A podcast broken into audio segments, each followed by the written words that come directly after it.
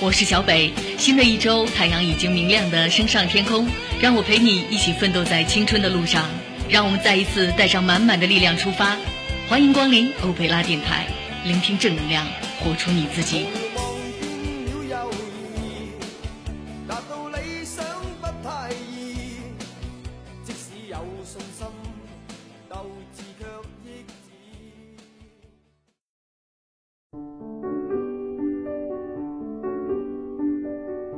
又到了周一了，每到周一，我们都会用这段充满激情的片花，开启全新一周的旅程。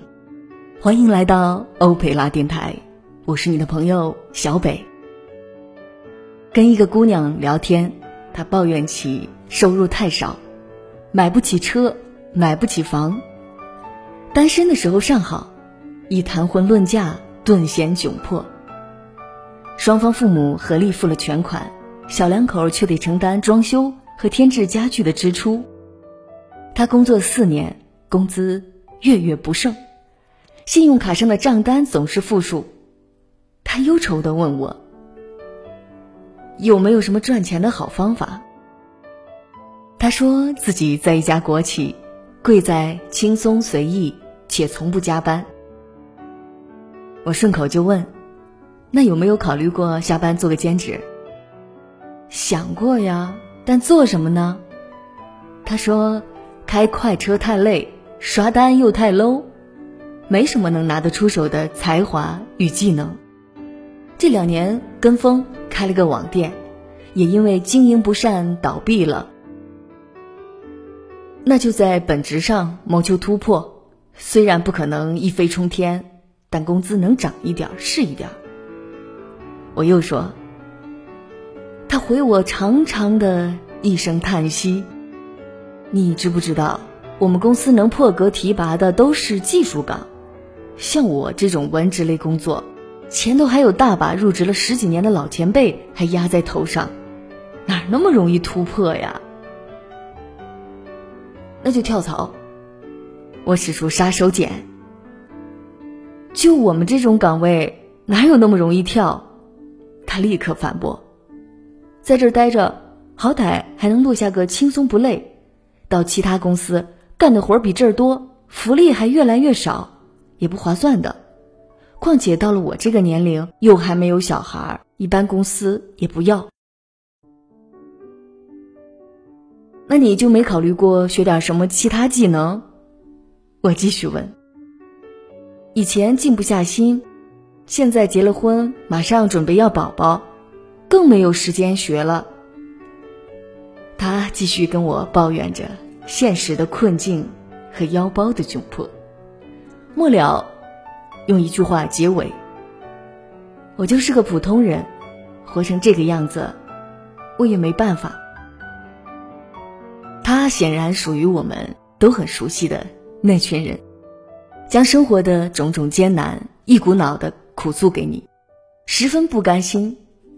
又好像很虚心求教，可无论你给出什么建议，他们都会用一千一万个理由驳倒你，努力让你认同他的观点。看呐，我的生活就是这样，我没办法，你也没有，所以只能这样了。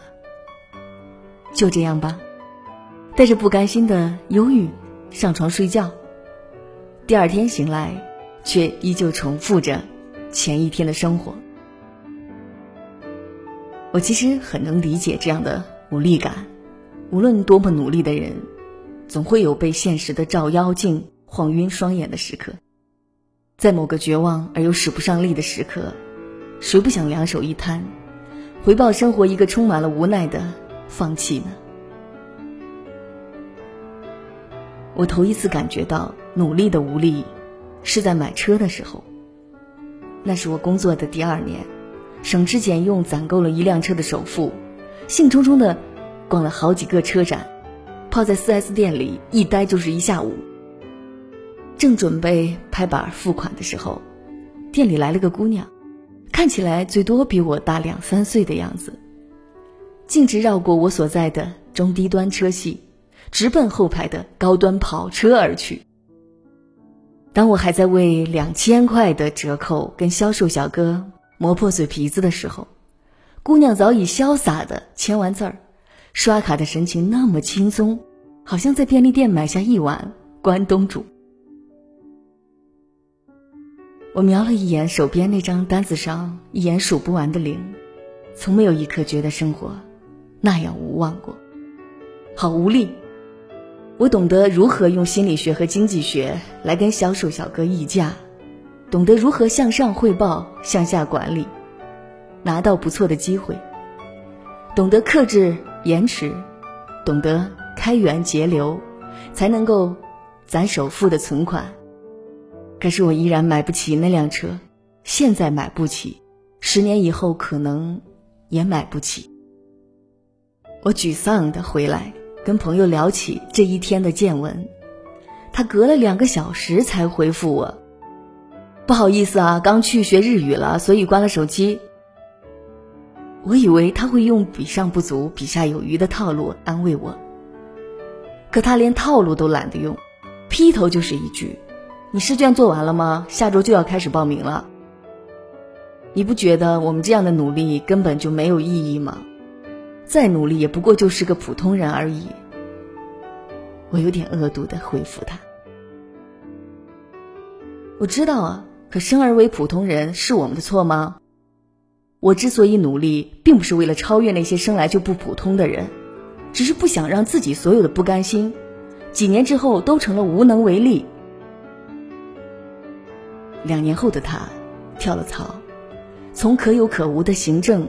到日资企业的翻译，为了配合团队的需要，每天没日没夜的研究产品图纸，了解产品市场，分析竞品特征，逐渐成为公司不可或缺的主干。他原先的那家公司由于结构重组，进行了大量裁员，看到昔日的同事毫无准备的被一脚踢出安乐窝。拿些微薄的失业保险，惶惶寻找行政工作，被挑剔年龄大，被挑剔未生育，被挑剔没技能，跟刚毕业的大学生抢饭碗的时候，他心有余悸。或许我一辈子也成不了那个买跑车的女孩，但我也很自豪，毕竟一双赤手空拳，也能打拼出个像样一点的世界。他说：“改变生活是很难的，而我们面对那些艰难时刻的选择，会在无形中影响着我们的一生。”有人说：“这些鸡汤就是会胡说，学个语言就能飞黄腾达、待遇翻倍，参加个聚会被男神一见倾心，哪有那么容易？我学英语。”都学了三个月了，单词背了几百个，除了课文之外，还是一句都说不出来。哪有那么简单？你只看到别人一夕逆袭，却看不到这一夕的背后又藏着多少个日日夜夜。进入平静时的焦头烂额，进步甚微时的心灰意冷。看着别人追剧、打游戏，心向往之却不能做事的烦躁、犹豫；辛辛苦苦学了好久却毫无用武之地的失落和懊丧，这是我们笔下每一个活生生的人都会遇到过的事。只是这些细节不能与人言，也不足与人言。而你以为他们真的是幸运的遇到了那一天吗？撞到了那个机会吗？并不是的，是那一天终于等到了他们，等他们宝剑藏锋、大步流星、勇往直前之时，那一天才会出现在生命的岔口，向他们招手。而对于永远庸庸碌碌的大多数人，他跟从前的每一天一样，也跟今后的每一天一样，二十岁与三十岁好像也并没有什么分别。一个人失去光芒是在什么时刻呢？并不是遭遇惨败被摔了个狗啃泥，不是姿势难看挣扎着起身，不是咬着牙淌着汗向上赶路，也不是童话泡泡破灭，发现自己没有魔法，也没有内力加持，只是个普通人，而是在两手一摊说出“就这样吧”的时候。那被淹没于人潮，被时光推着向前，毫无还手之力的背影，才最最难看。每一位在大城市打拼的我们，都不要放弃努力，去看到前方那个充满光芒的自己。有时想大哭一场，找个没人的地方，不需要。同情的目光，自己给自己力量。有时想放空一趟，转过身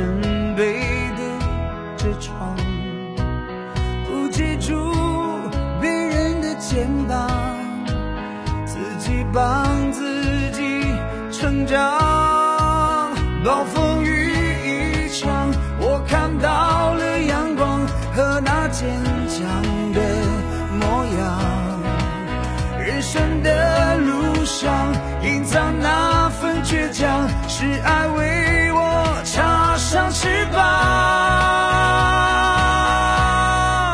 逆光飞翔会更有力量。我知道我要去的方向，只要放下心中的脆弱和悲伤，就能痛快地大声歌唱。逆光飞翔。心。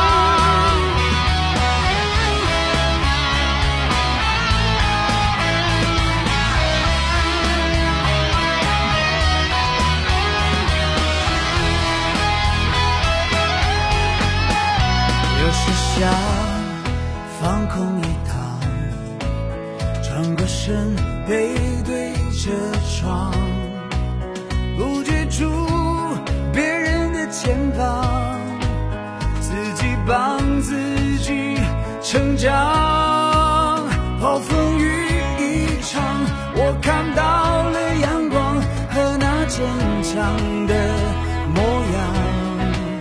人生的路上。隐藏那份倔强，是爱为我插上翅膀。逆光飞翔会更有力量，我知道我